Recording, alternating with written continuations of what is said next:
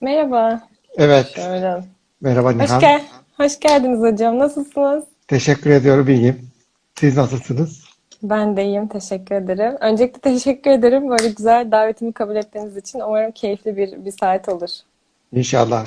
Ben de sana teşekkür ederim. Sen de beni davet ettiğin için. Teşekkür ederim. Bu şey tanışma fasıllarını geçiyorum hocam müsaadenizle. Aynen, Çok oraya hoşlanmadığımızı biliyorum. Aynen. Tamam. Orayı uzatmayalım. Tamam peki. E, Bugün biraz e, kararlar hakkında konuşacağız. Aldığımız kararlar ve e, hani bunların altında yatan aslında içsel motivasyonlar, belki işte dışsal motivasyonlar. Aslında bunun altında ne var kısmını ben biraz sorguluyor olacağım. Tabii bir, bir takım sorular hazırladım ama sizin de zaten konuyu açmanızla birlikte e, sohbet gelişecektir diye tahmin ediyorum. Aslında şöyle bir giriş yapabiliriz isterseniz. Hı hı. Şimdi belki Instagram'da veya işte sosyal çevrenizde geçen haftalarda çok görmüşsünüzdür. Böyle yıl sonuna yaklaşmaya başlayınca herkes de bir geçtiğimiz yılı değerlendirme, içinde olduğumuz yılı değerlendirme bir de yeni yıla karşı işte hedefler belirleme, yeni ajandalar alma. Hep böyle sosyal medyada bu tür paylaşımlar oldu. E, şimdi ister istemez de tabii insan düşünüyor e, yeni yılda ilgili neden böyle yeni yılda işte ay başlarında pazartesilerde biz bu kararları alıyoruz bu kadar canhıraç herkes hep birlikte yapıyordu bunu. Bir Mart ayında yeni başlangıç kararı alamıyoruz. Salı günü diyete başlayamıyoruz aslında. Nedir bu yeniliğin e, anlamı bizim için? Buradan başlayabiliriz belki. Oradan başlayalım. Ya normalde aslında birçoğumuz yaşadığımız hayatı beğenmiyor. Hayatımızı böyle sıkıcı buluyoruz. Ee, monoton buluyoruz. Hani dışarıdan birileri hayatımızı bizim beğeniyor olabilir. Bize imreniyor olabilir. Yine de çoğu insan kendini o kadar da iyi hissetmiyor yani. Bulunduğu yerde hissetmiyor. Bunu değiştirmek için de çaba göstermek gerekiyor. Çalışmak gerekiyor, uğraşmak gerekiyor. Çoğumuz da o çabayı göstermek istemiyoruz. Yani ben şöyle istiyorum. Hayatımı beğenmiyorum. Hayatım kötü. Daha güzel olsun istiyorum. Birileriyle kıyas yapıyorum kendimi. Bakıyorum başka birisinin hayatı daha iyi. Onun gibi olmak istiyorum. Yalnız onun gibi olurken de uğraşmak istemiyorum.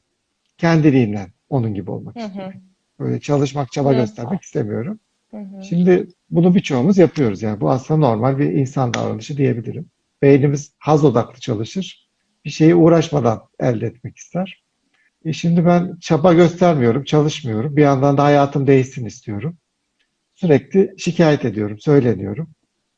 Bir ay, iki ay, üç ay, altı ay geçiyor, hayatım değişmiyor. O zaman bir karar alıyorum. Diyorum ki şu anki hayatım kötü. Şu tarihten itibaren işte diyorum yeni bir başlangıç yapacağım. Bu da genelde işte yılbaşı olabiliyor. Ayın ilk günü olabiliyor. Haftanın ilk günü olabiliyor. Böyle bir karar veriyorum. Eğer özünde ben çalışkan bir insansam bu kararım genelde işe yarıyor.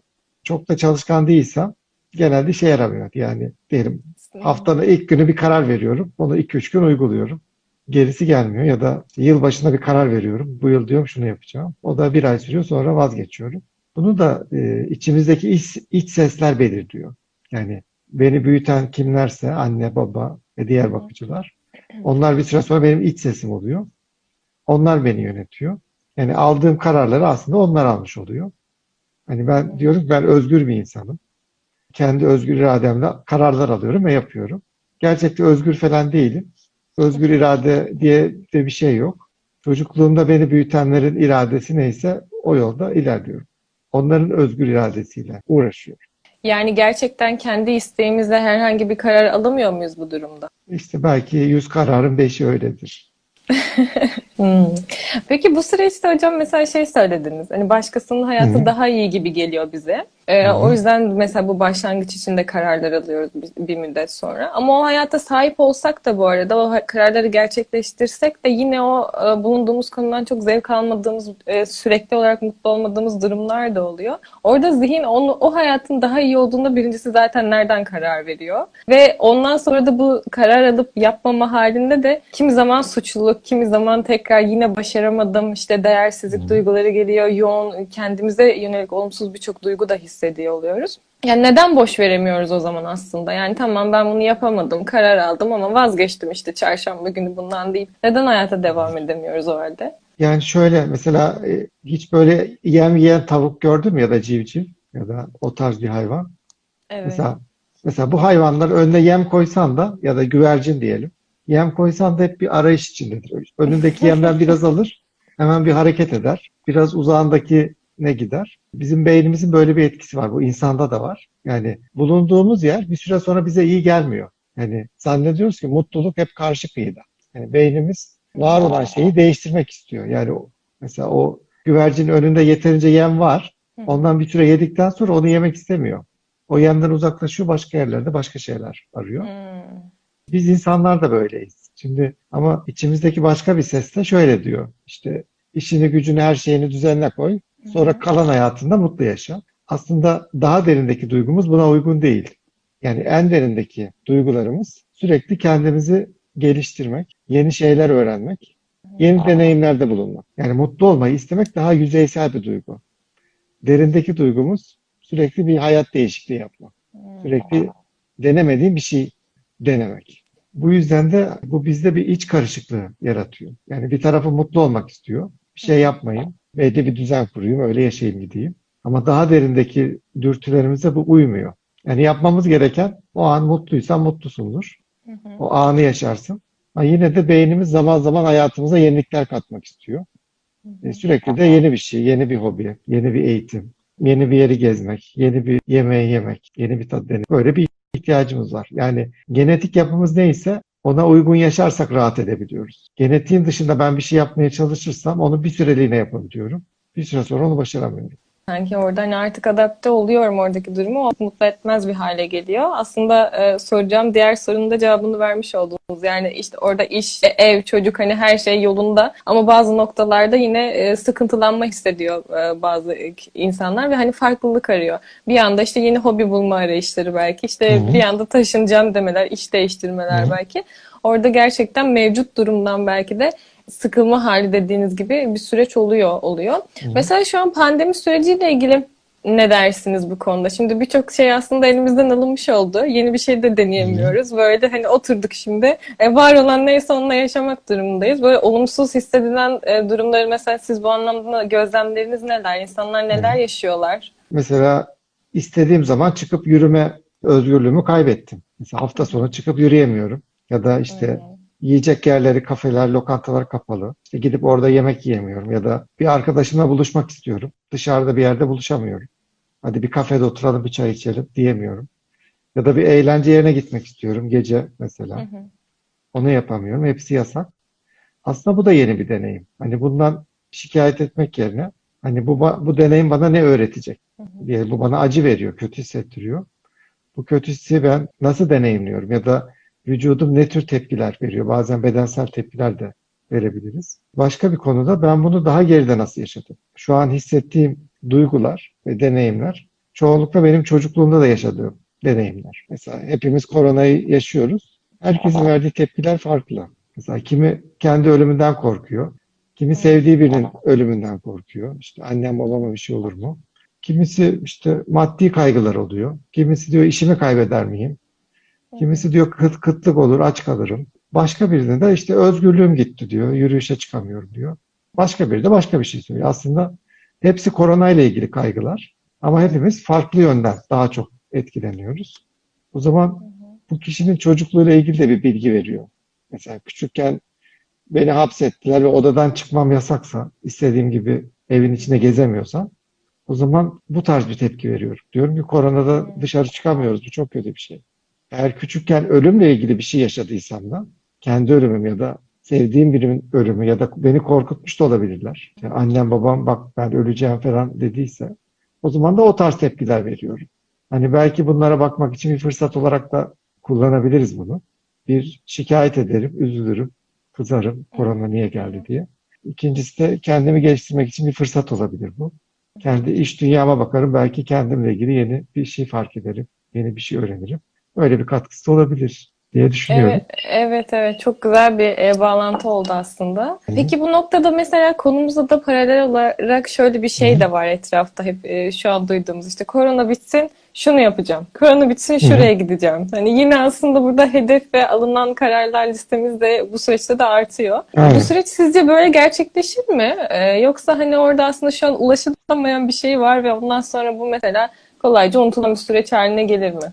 Bence kolayca unutulan bir süreç haline gelir. Ama bir de yine de biz bir şeyin yasını yaşamadıysak o bize başka türlü önümüze çıkıyor. Yani bu korona ile ilgili çektiğim acılar, üzüntüler neyse bunu yaşarsam, bununla ilgili yaz tutarsam kalan hayatımı daha sağlıklı yaşıyorum. Bir de biraz önce söylediğim gibi bunu hızlı bir şekilde unutabilirim. Yine de duyguları bedenimiz unutmuyor. Yani beynimiz unutabiliyor. Ama o duygular vücudumuzda depolanıyor. Mesela neye dönüşüyor? İşte korona bitti. 6 ay, 1 yıl sonra, 2 yıl sonra ben hastalanmaya başlıyorum. Çünkü o duyguları yeterince yaşamadım, yaz tutmadım. Bedensel hastalıklarım oluyor ya da o duygular derinlerde depolandığı için beni sürekli kötü hissettiriyor.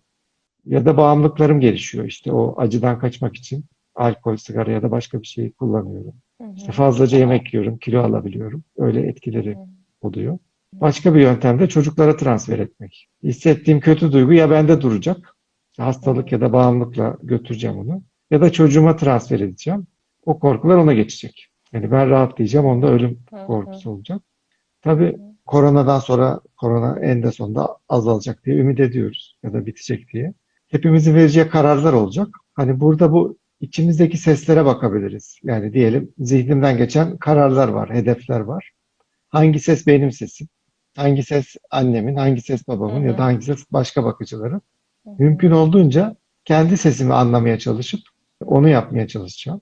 Genelde çocukluktaki bakıcıların sesleri süperago dediğimiz bir ses şeklinde geliyor. Süperago dediğimiz şöyle bir şey. Daha çok böyle dini, ahlaki, işte gelenek göreneğe uygun tavırlar, davranışlar. Yani toplumun istediği davranışlar. Bizim kendi isteğimiz, kendi kararlarımız ise bazen toplumun istediği gibidir, bazen de topluma zıttır. Sağlıklı olan da budur. Yani çoğunlukla topluma uyumlu yaşarım. Çünkü toplum beni dışlar. Yalnız kalınca yok olurum. Kendi başıma kalamam. Ama bazen topluma aykırı davranışlarımız da olabilir. Sağlıklı olan ikisini de yapmak. Yani iki duyguyu da deşarj etmek. Sürekli toplum dışı davranırsam dışlanıyorum. Sürekli topluma uyumlanırsam da bazı duygularım deşarj olmuyor, olamıyor. O zaman ikisi orası bir şey olduğunda o kişilerin ruh sağlığı daha iyi oluyor. Benim kendi gözlemlerim böyle.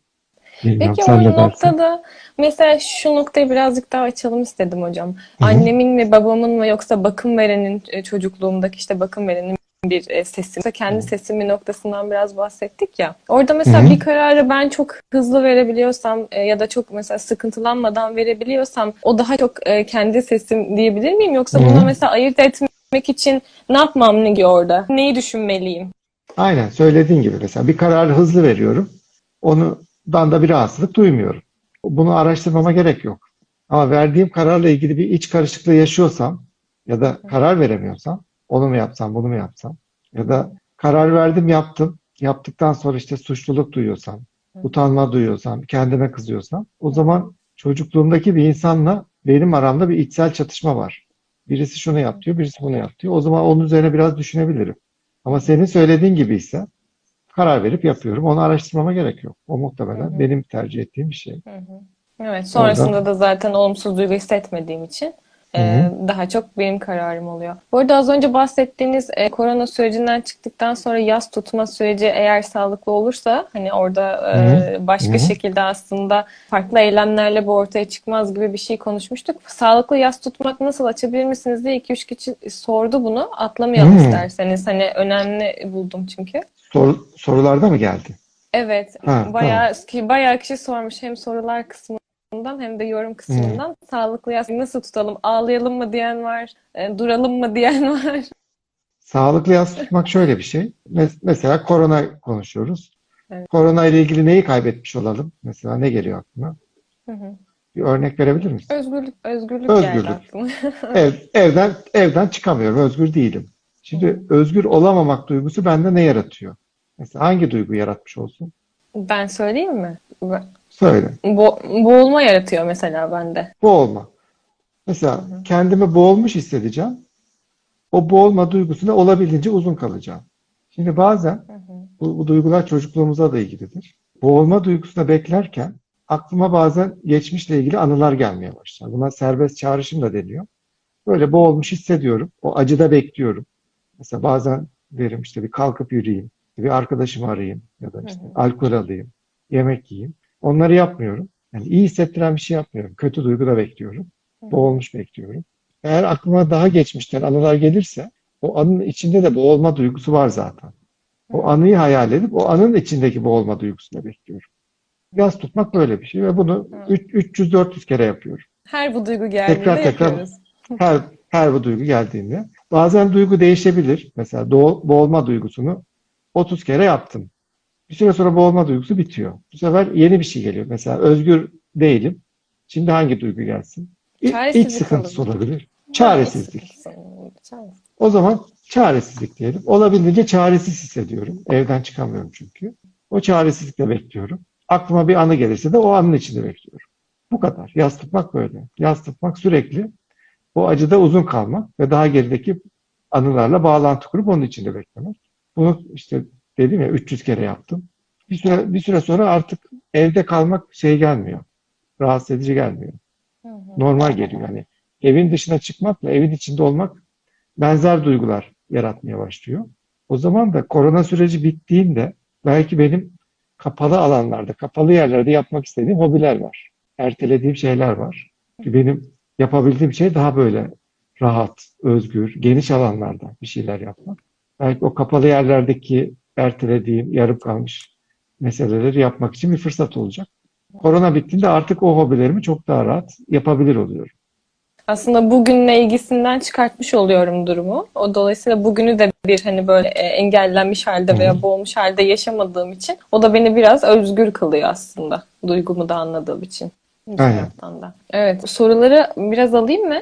Alalım olur. Hem arada Güzel soru sorular geliyor arada da arada o yüzden. Tamam. Tamam. Aynen hem onlarla ilişki kurmuş oluruz. Evet, e, ka- kararları etkileyen Değişmiş. faktör olarak ebeveynlerden gelen travma aktarımına e, değinir misiniz demiş bir Hakan Bey. Böyle bir şeyden bahsedebilir miyiz? Bahsedebiliriz. Mesela sen de çocuklarla çalışıyorsun, katkı yapabilirsin. Mesela daha çok burada çocuğun giysisiyle, işte yemek yemesiyle, işte uykusuyla ya da duygularıyla ilgili bazen ebeveyn baskısı oluyor.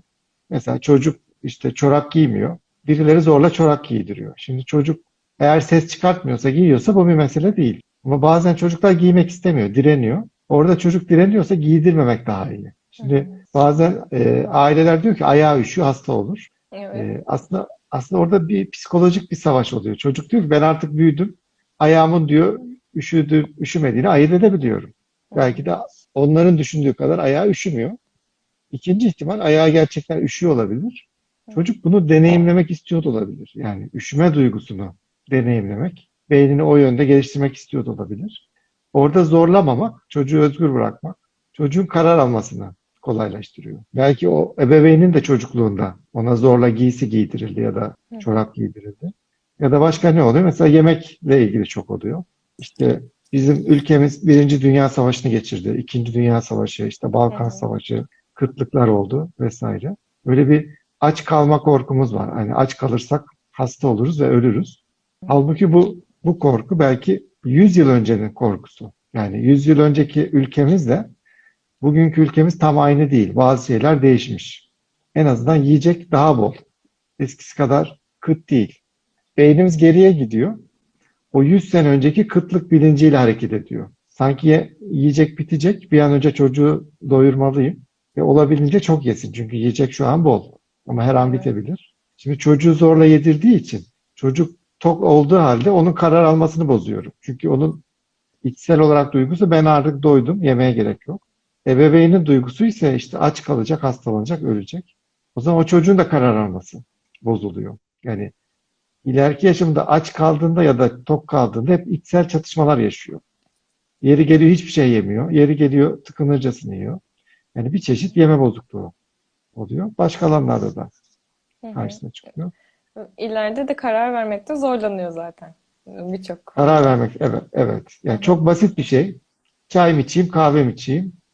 5 dakika düşünüyor bunu. Çay mı içeyim, kahve mi? Evet. Başkalarına yarım- soruyorsun. Sen ne içeceksin diye. Aynen. E, Bir de annelerle aslında çalışırken şu duygu çok yoğun oluyor. Ben Hı. mesela çocuğu yedirmediğimde veya işte çocuk işte üşüttüğünde, hastalandığında bu sefer suçlu hissediyorum. Yetersiz bir anneymişim gibi hissediyorum. Hı hı. O duyguya dayanamadığı için, o duyguyu e, yaşamamak için de aslında böyle hep çocuğa bakım verme konusunda hassasiyetler ekstra olabiliyor. O da belki işte dediğiniz gibi zaten kendi annesiyle ilişkisine veya bakım verine baktığımızda orada daha önce ona da yüklenmiş bir duyguyu rastlıyoruz genelde. Yani iyi anne olmak demek, iyi beslemek demek. Yoksa işte suçlu hissederim, yoksa yetersiz olurum. O zaman ben bu duyguyu hissetmeyeyim. O zaman çocuğumu daha çok besleyeyim. O zaman onu dinlemeyeyim. Ben karar vereyim ne zaman acıktığında, ne kadar yiyeceğine, porsiyonuna, ne zaman masadan kalkacağına gibi bir süreç de işliyor aslında. Aynen. Yani 100 sene önce çocuğumu iyi beslemezsem, hastalanırsa, ölürse hani ve bundan da suçluluk duyabilirim. Bu daha doğal bir şey.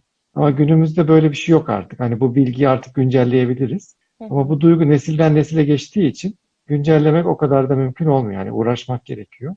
Yani diyelim annem beni beslerken iyi beslemediği için suçlu hissediyorsa muhtemelen onun annesi de yani annenle de onu beslerken böyle bir şey yaşadı. Belki de onun annesi de bu birkaç nesil böyle devam ediyor. Birisi bu zinciri kırarsa o zincir kırılmış bir şekilde devam ediyor.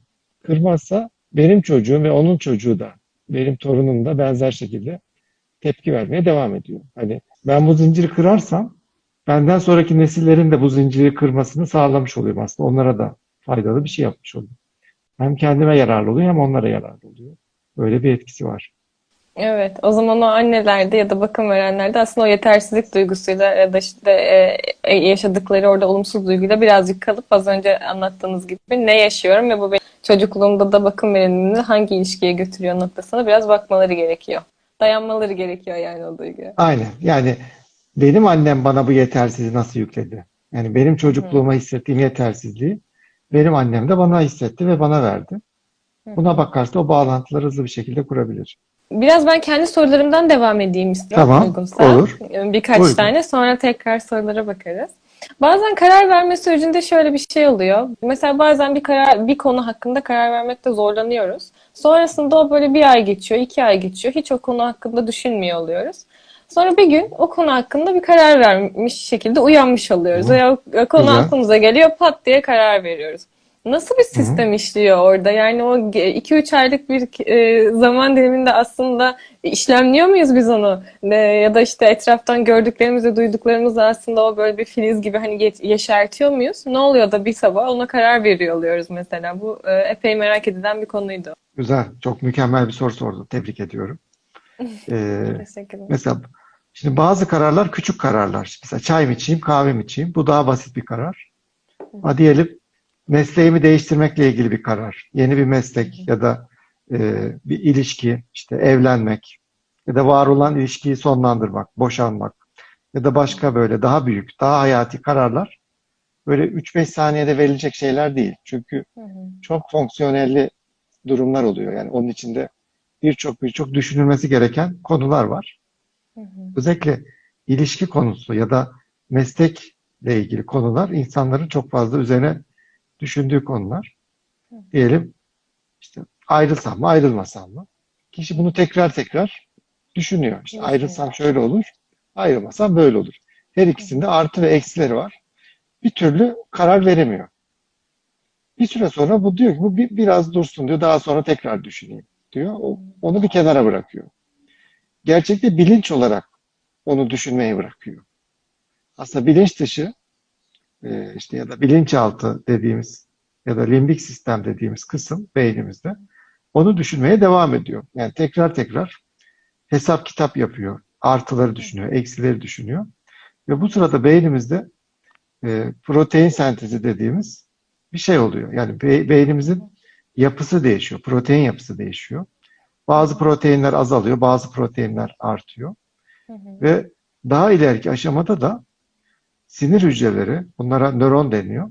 Sinir hücreleri birbirlerine uzantılar göndermeye başlıyor. Yeni bağlantılar oluyor, yeni yolaklar oluyor. Ve en sonunda da bir karar veriliyor. Yani iki ay sonra bir gün diyorum ki ben diyorum ayrılmaya karar verdim. Hı. Ya da iki ay sonra bir gün diyorum ki bence ayrılmak uygun değil. Şu şekilde devam edebilirim.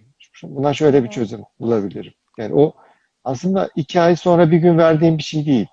Hı hı. İki aylık bir araştırmanın, bir analizin, bir protein sentezinin ürünü. Ee, büyük kararları böyle veririz. Hani Hı hı. hatta bu işte bazı dini gruplarda, cemaatlerde böyle istihareye yatmak diye bir şey vardır. O da benzer bir Hı, şeydir. Evet. Yani orada beyin detaylı analizler yapıyor, detaylı düşünüyor ve bir süre sonra da bir karar e, hı. çıkıyor. Hepimizin yaptığı şeyler. Evet. Bunu bilinç, bilinçli yaparsak daha iyi. Yani ben bunların üzerine düşüneceğim. Mesela özellikle uykudan önce yapabilirim. Hı hı. Çünkü uykuda da beyin çalışır bazı şeyleri analiz eder. Onları düşünürüm. Derim ki onu mu yapsam bunu mu? Beynim bunu analiz etsin. Bana uygun olanı söylesin. Mesela her gün bu cümleyi söylüyorum. Bir ay sonra, iki ay sonra bir gün iç sesim diyor ki şöyle yaparsan daha uygun. Yani aslında öyle e, herhangi bir karar alırken de bazen sanki böyle bir anda cesaret edip alınan alınmış kararlar gibi görünen şeyler de aslında Hı hı. belki öyle olmaya da bilir. Buradan onu da e, çıkartabiliriz belki de. Aynen. Birçoğu senin söylediğin gibi. Hani o bir, bir süreç sonrası oluşmuş bir şey.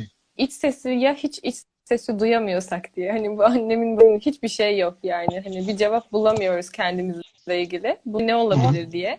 Bunun sebebi ne olabilir? Mesela çocukluk çağında eğer travmatik anılar çoksa zihin onu bastırmak için çok derinleşmek istemez. Yani o seslerle temas kurmak giderek benim geçmişi daha iyi hatırlamamı sağlar. Çocukluğumda yaşadığım çok fena anılar var. Hiç hatırlamadığım. Bugüne kadar hiç bilmediğim anılar var. Şimdi bunlar açığa çıkarsa belki çok rahatsız olacağım. Yani bu iç sesle temas kurmanın öyle bir etkisi var. Giderek seni geçmişe götürür. Hatırlamadığın şeyleri hatırlarsın. Belki kişinin böyle bir şey geçmiş olabilir. Ona bir bakmasını öneririm. Peki şöyle bir şey olabilir mi? Mesela karar vermekte zorlanma veya işte iç sesi duyamama yine e, şöyle bir şey getirdi aklıma. Başımıza iyi bir şey geleceğinden de zaman zaman e, tedirgin oluruz ya orada hani kendini gerçekleştirme dediğimiz şeyle de aslında Hı hı. biraz alakalı. E, bir karar alacağım ve onu yaptığımda aslında sonrasında hissedeceğim şeylerden biraz korkma veya kaygı hissetme haliyle de alakalı şeyler olabilir mi? Bu ertelemeler, karar vermekte zorlantılar veya işte kendi iç sesini duyamama hali. Ee, aynen. Yani şimdi bir karar aldım ve bunun sonucunda iyi bir şey oldu. Ee, onun e, yanında mutlaka kötü bir duygu da vardır. Yani full iyi hissetmek diye bir şey yoktur aslında. Yani yaptığım her karardan sonra hem iyi duygu hissederim hem kötü duygu hissederim. Bu normal bir şeydir. Zaten karar almakta zorlanıyorsam bunun çocuklukla yine bir bağlantısı vardır. Yani o verdiğim kararın türevi olan bir anı vardır. Çözümlen demiş. Yani o, o kararı verip yeni şeyler yaptıkça yine hatırlamadığım bazı travmalar bilincime gelecek demektir. Oradaki hissettiğim rahatsızlık da o travmanın e, çözümlenmemiş duygusudur. Diyelim karar aldım ve iyi bir şey oldu, başarılı oldum. Mesela hissettiğim duygu ne olsun? Mesela korku olsun. Demek ki korktuğum ve hatırlamak istemediğim anılar var. Ya da başarılı oldum. E, e, hissettiğim duygu ne olsun mesela? E, kaygı olabilir orada. Kaygı. Yani. O zaman demek ki küçükken bu şu demek. Yani iyi bir şey yapıyorum, başarılı oluyorum, bir karar alıyorum ve bu bunun sonunda da kaygı hissediyorum. Böyle bir anı var. Ya da biri bana kaygı yüklüyor. Diyelim koltuğun tepesine çıktım, oradan atladım. Hiçbir şey olmadı. Hı hı, Ama o anda biri beni kaygıyla izliyor. Diyor ki ya bir şey olsaydı. hı hı. O duygular yine bugün bizim hayatımızı etkiliyor. Evet ki bunlara çok e, sık rastlıyoruz da zaten. Aman çocuğum yapma, Aynen. aman oraya gitme.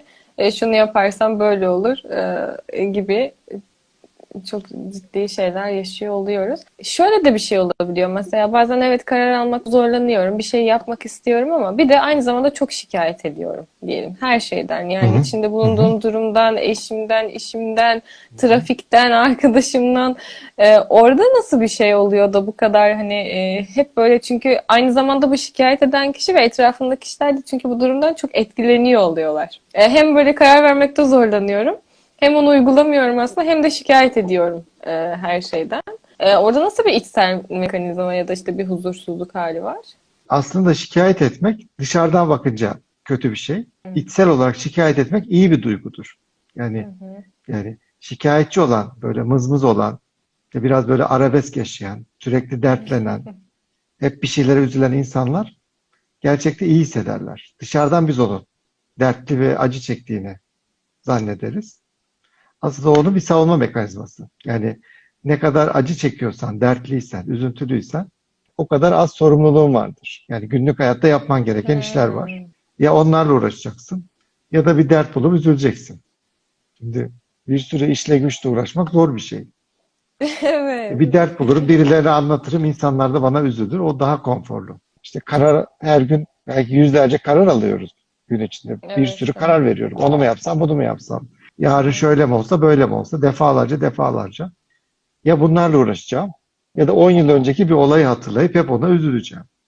10 yıl önceki olaya üzülmek daha konforlu. Sürekli yeni bir şeylerle uğraşmak daha yorucu. Ee, çok böyle annelere, anneannelere de çok sık rastlıyoruz. İşte e, hep bütün evin sorumluluğu ben de bunu da yapıyorum, şunu da yapıyorum. Hani hep böyle aslında dillerindedir gerçekten. Orada biraz mağdur ve mazlum olmak sanıyorum koruyor gerçekten. Evet, onu sorumluluktan koruyor. Yani gerçek acılarından koruyor. Yani onu yapmadığı anda ne olabilir? Diyelim hastalanmış. Sürekli hastalığını anlatan insanlar var. Hı hı. Mesela bazen diyorum ki hastalık anlatmadan bir hafta dur. Şimdi bir hafta hastalık anlatmadığında fark ediyor ki aslında işe yaramayan, çok bir bilgisi olmayan, bir hobisi olmayan, kendini geliştirmemiş bir insan. Yani hastalık konuşmadığında sohbet edecek bir şey bulamıyor. Hı hı. Hayatını boşu boşuna geçirmiş. Bunu fark ediyor. Onunla yüzleşiyor. Hı hı. Hastalık anlatırken rahat. Sürekli diyor başım ağrıyor, kolum ağrıyor, tansiyonum var. Rahat yani. Hı hı. Yani Evet. yine o duyguda kalmanın yolu çok pardon lafınızı kestim. Bitti Hı hı. sandım öyle şeyden. Söyleyebilirsin. Yine aslında anlatma. e, Mesela işte şuna da çünkü çok rastlıyoruz. İşte işte her gün işte şunu yaşıyorum veya işte sevgilisinden ayrıldı. Her böyle her seferinde gelip aynısını anlatır anlatır bir arkadaş ortamında gibi. Hı hı. Anlatmadığı noktada gerçekten o zaman iyileşme de başlıyor. Kişinin kendi içinde. Aynen. Yani sevgilisinden ayrılmış geldi bana anlattı. Bir kere anlatabilir. Hı hı. Ben onu öğrendim artık. İkinciye gerek yok. Ya da gitti başkasına anlattı. Hadi üçüncü kişiye de anlattı. Gerek yok artık. Anlattın yani. Yani o artık bir savunma mekanizmasına dönüyor. Hani arkadaşım bana sevgilisinden ayrılmış. Geldi anlattı. Bir kere anlattıysa normal. İkinciyi anlattıysa şüpheli. Üçüncüyü anlattıysa o bir şeyden Evet. kaçıyor orada. Evet, Çünkü ben öğrendim onun ayrıldığını. Bir daha anlatmasına gerek yok. Ya da başı ağrıyor. Her gün anlatıyor başım. Ben öğrendim artık başının ağrıdığını. Artık anlatmasına gerek yok bana. O başı ağrıyan bir insan. Peki böyle birazcık da hani şu tarafa gidelim istiyorum. Birazcık hani olumlu tarafa. Zaten vaktimiz Hı hı. azalıyor. Mutlulukla ilgili şimdi aslında bu alınan kararlarda yapılmak istenilen şeylerde işte hayallerde birazcık daha hep hani e, daha mutlu olmak aslında daha iyi hissetmek Hı hı. için de yapılan şeyler. Hı hı. Mutluluk peki gerçekten böyle işte aranan, bir şekilde bulunan, e, şunları şunları yapayım sonra olayım diye e, aslında e, hep böyle aradığımız bir şey halinde mi? Yoksa içinde bulunduğumuz durumda mı? Siz nasıl tanımlıyorsunuz bunu? Aranan Ee, mı, bu- bulunan mı? Ne yapacağız?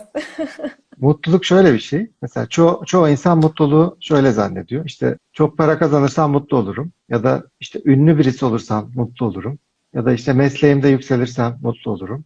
Ya da işte birisiyle bir ilişki yaşarsam mutlu olurum. Yani geleceğe yönelik planlar yapıyor.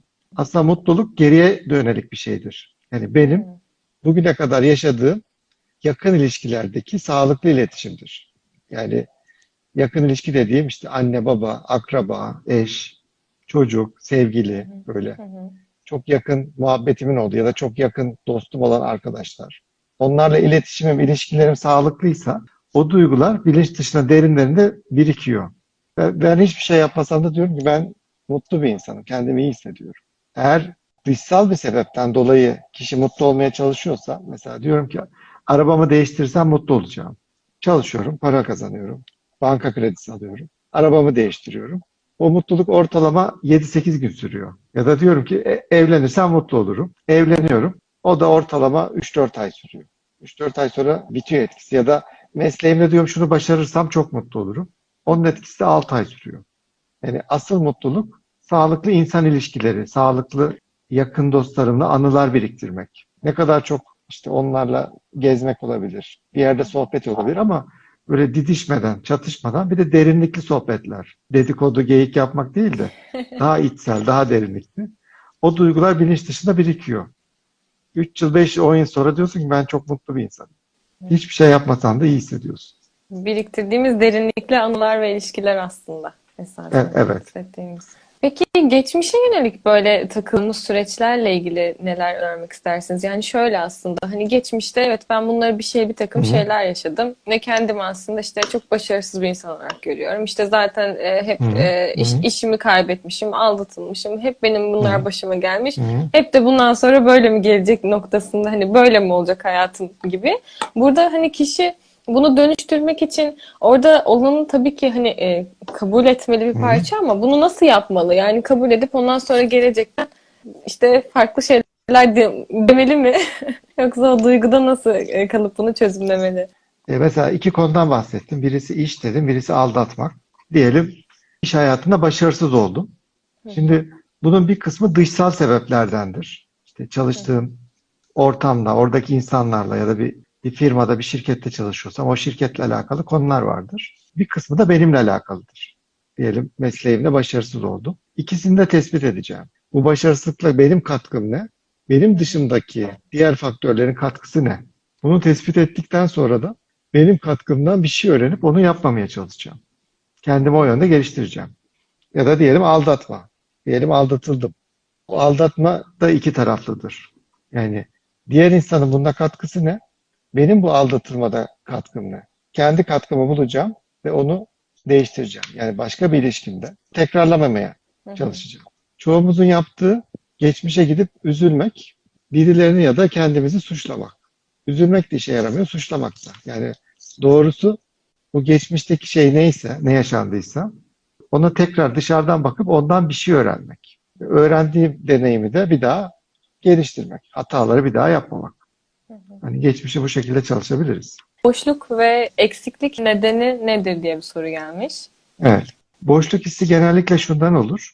Özellikle ilk 0-3 yaşta bizim ruhumuz iki parçalıdır. Yani bir siyah parça vardır. Bir de be- buna iyi ben ya da iyi kendilik, kötü kendilik de deniyor. Aynı şey hepsi. Siyahla beyaz parçanın 3 yaş gibi birleşmesi gerekiyor. Ben 1 yaşındayken iki kişilikli bir insanım. Bazen kendimi çok iyi hissediyorum, bazen çok kötü.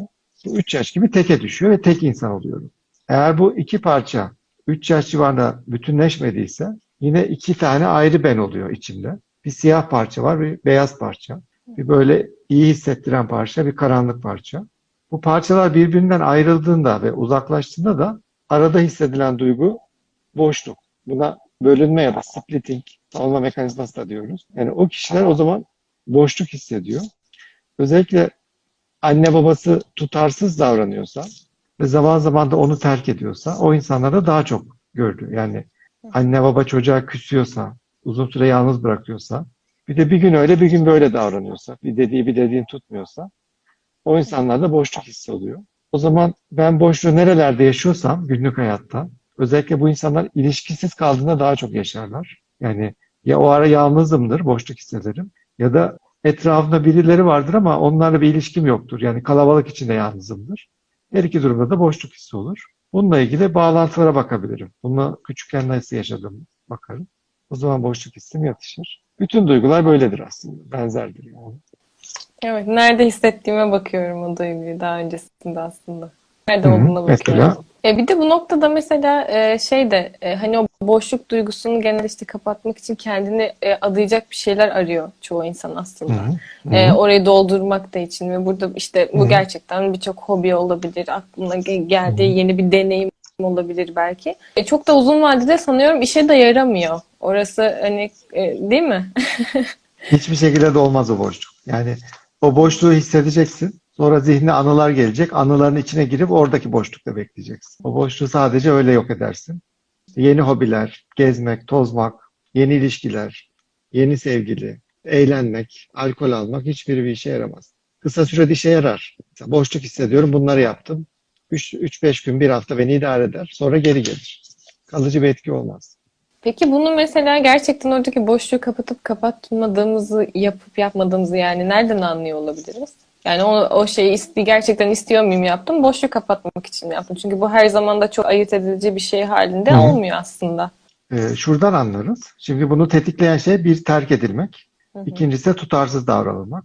Ee, yakın çevremden, sevdiğim bir insan bana küstüğünde, terk ettiğinde boşluk hissetmiyorsam bu düzelmiştir. Ya da yine değer verdiğim birisi bir gün çok iyi davranıyor, bir gün çok kötü davranıyor. Tutarsız davranıyor. Orada da boşluk hissetmiyorsam bunu kapatmışımdır.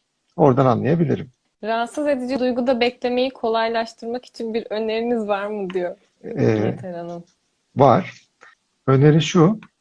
Yine yakın ilişkileri iyi olan insanlar kötü duygularda daha rahat kalıyor. Yani benim Hmm. eşimle, arkadaşlarımla sağlıklı ilişkilerim varsa çocukluğumdaki kötü duygularda daha rahat kalabiliyorum. Bunun sebebi de oksitosin hormonu. Oksitosin hormonu bağ- bağlanma hormonu, bağ kurma hormonu. Ben birileriyle yakınlık kuruyorsam hatta dokunmak, işte ona sarılmak, ya da onunla derinlikli sohbetler etmek oksitosini artırır. Ee, yine işte annelerde emzirmek ya da işte işte kadın erkek ilişkisi, cinsel ilişkide oksitosini artırır. Oksitosini yüksek olan yani yakın çevresinde derinlikli bağ kuran insanlar kötü duygularda daha az acı çekiyor. Ya da mesela onlarda bağımlılıklar da azdır. Mesela yalnız bir insan iki paket sigara içer. İşte yakın ilişkileri iyi olan bir paket sigarayla şey yapar. Kendini rahatlatır. Daha az sigara içer. Ee, şöyle bir birkaç tane aynı soru gelmiş. Aslında bunu biraz konuştuk Hı hı. ama karar karar vermekte zorlanma yok. Hani hemen karar veriyoruz ama uygulamada ya geçmekte peki zorlanmak neyle ilgili diye. Yine böyle ebeveynlerim var. Onunla ilgili. Yani benim çocukluğumda işte annem, babam, amcam birisi sürekli kararlar alıyor ama icraat yok. Ama sürekli konuşuyor. Şöyle yapacağım, böyle yapacağım. Yarın şunu yapmaya karar verdim. Yarın oluyor, onu yapmıyor. Ben onu modellemişim. Kimi modelledim, onu araştıracağım. O bağlantıları kurmak o duyguları bozuyor bir süre sonra. Aldığı kararı çok sık değiştirmek ve karar vermekte diye böyle bir soru var. Hani karar verip verememekle ilgili belki o bölmenin kapanmasıyla ilgili nerede bunu fark edip de artık terapi gerekli demeliyiz. Benim genelde insanlara önerim 6 ay ile 1 yıl arasında kendilerine uğraşması. Mesela burada işte önerilerde bulunuyoruz. Sen de bulunuyorsun, ben de bulunuyorum. Bunları bunları yapın diyoruz. İşte bir, bir yıl uğraşsın kendi kendine. Eğer bu bir yıl içinde bazı şeyleri hallediyor, olumlu gelişmeler varsa devam etsin. Patinaj yapıyor, doğru düzgün bir gelişme olmuyor ya da çok yavaş ilerliyorsa o zaman terapiye başvurabilir. Benim genelde önerim bu şekilde oluyor. Değersizlik duygusu neden oluşur ve nasıl geçer diye soru var. Şimdi değersizlik duygusu hani e, eğer aile, anne baba sizi yetiştirirken çok fazla koşullara dayanmayan bir değer veriyorsa büyüdüğünüzde kendinizi değerli hissediyorsunuz. Yani diyelim annenin babanın çocuğa verdiği ortalama bir değer var. Çocuk iyi şeyler yapsa da kötü şeyler yapsa da o ortalama değer devam ediyor. O zaman bu insan büyüdüğünde değerli hissediyor. Bazen de şöyle oluyor. Çocuk iyi bir şey yaptığında değerli oluyor. Kötü bir şey yaptığında değersiz oluyor. Yani hep bir performans göstermesi lazım. Hiçbir şey yapmadan durduğunda değersiz oluyor. Hep bir şey yapması lazım. iyi bir şeyler. O zaman o, insanın yetişkinliği de öyle oluyor. Başarılı olduğunda, iyi, iyi şeyler olduğunda değerli hissediyor. Normal ortalama olduğu zamanlar ya da kötü bir şey yaptığı zamanlar çok değersiz hissediyor. Değersizlik duygumuz oradan geliyor. Yani mesela aileler işte diyelim bir çocuk beklentileri var. Çocuk yapıyorlar. Hani çocukla beklentileri düşük olacak. Hani çocuğumuz olsun, işte bize baksın, işte bize şunu şunu yapsın ya da işte şu mesleği olsun, şöyle başarılı olsun dedikçe o değersizlik tetiklenmiş oluyor. Annelik ya da babalığı deneyimlemek için çocuğun olabilir. Hani o duyguyu deneyimlemek istiyorum. O zaman olabilir. Ama işte ne bileyim, işte doktor olsun bize baksın. İşte mühendis olsun şunu yapsın ya da ünlü biri olsun şöyle olsun. O değersizliği e, tetikleyen durumlar oluyor. Karar vermeyle ilgili gerçekçi hedefler koymayla ilgili bir soru gelmiş. Bunun ne kadar e, ilgisi var diye. Aslında bu benim sorularımın da arasındaydı. İyi bir hatırlatma oldu. Yani Hı hı. bulunduğum konumda işte daha belki hani orta halli bir çalışansam işte CEO Hı hı. olmayı hayal etmek aslında veya işte birazcık daha depresif, daha e, kendi halinde bir kişiliğe sahipsem çok canlı olmayı böyle istemek, beklemek ne kadar gerçekçi. Hatta bununla da ilgili şu soruyu da birleştireyim. Böyle bir soru vardı. Ergenlerde mesela üniversite e, kazanmak ve hedef koymak, karar, meslek seçmekle ilgili karar sorusu da gelmiş. Burada acaba işte o ergenin durumu, hedef ne kadar onun için gerçekçi değil mi noktasıyla da belki birleştirebiliriz. Öyle bir soru Ee, sormuş olayım. Aslında burada çoğunlukla ailelerin hedefleri var ya da bizim e, benim iç sesimin hedefleri var. Bana ait olmayan iç sesim. Mesela ben gerçekte kendim olarak CEO olmak istiyorsam orta düzey bir yerde olsam bile onunla ilgili çalışırım ve bir süre sonra CEO olabilirim. Ama şöyle olabilir. Gerçekte CEO olmak istiyorum. Yani üst düzey yönetici olmak istiyorum. Ya da kendi işimi kurmak istiyorum. Beni büyütenler, işte annemin babamın sesi işte oğlum ne gerek var? Boş ver işte. SSK'lı bir işin olsun öyle idare et diyor olabilir. Hani o sesler beni etkiliyor olabilir. Ya da bazen şöyle olabilir. Benim böyle bir hedefim de olmayabilir. Yani ben aslında CEO olmak istemiyorum. Orta düzey bir işte ne bileyim işte eve gideyim, müzikle uğraşayım. Ne bileyim işte resim yapayım. Öyle yaşamak istiyorum. Tiyatro ile ilgileneyim. Ortalama bir maaşım olsun. idare değil. Çok da Hı. yukarı çıkmak istemiyorum. Böyle de olabilir. Yani burada kişi bu, bunu anlamaya çalışacak. Ya da e, diyelim depresyondayım. Çok enerjik olmak istiyorum. Belki benim gerçek duygum bir süre depresyonda kalmak da olabilir. Yani ben kendim olarak yani beni büyütenlerden bağımsız olarak belki bir süre enerjisiz olmak. Sürekli uyumak, hiçbir şey yapmamak. Belki 3 ay, 6 ay buna ihtiyacım var. Bunu yapmadan sürekli kendimi çalışmaya zorladığımda o duygu yıllarca sürüyor. Belki 10 yıl sürüyor. Yani 3-4 ay çok yoğun depresyonda duracağım. Bir süre sonra depresyonum bitecek. Ya da 10 yıl boyunca orta düzey depresyonda duracağım. Depresyonum hiç bitmeyecek. Ne? Ama bu arada şunu da anlıyorum. Yani hedef belirlemek de illaki aslında e, gerekmiyor. Yani hedef belirlemeyen insan da bir noktada sağlıksız bir durumda da diyemeyiz. Yani içinde bulunduğu durumda kendini hoşnutsa illaki böyle Hı. sürekli kendimi geliştireceğim, daha iyisi olacağım, daha Hı. işte zayıfı, daha başarılısı olacağım diye e, uğraşmak da istemeyebilir aslında herkes değil mi? Bu da Aynen. sağlıklı bir şey Yani- olabilir yani. Bu da sağlıklı bir şey olabilir. Çünkü beynimiz bütün farklı duyguları deneyimlemek ister. Hedef belirlemek de bir duygudur. Bazen de hiçbir hedefim olmadan yaşamak istiyorum. O da bir duygudur. Beynimiz her ikisinde zaman zaman, yani hepimiz öyleyizdir.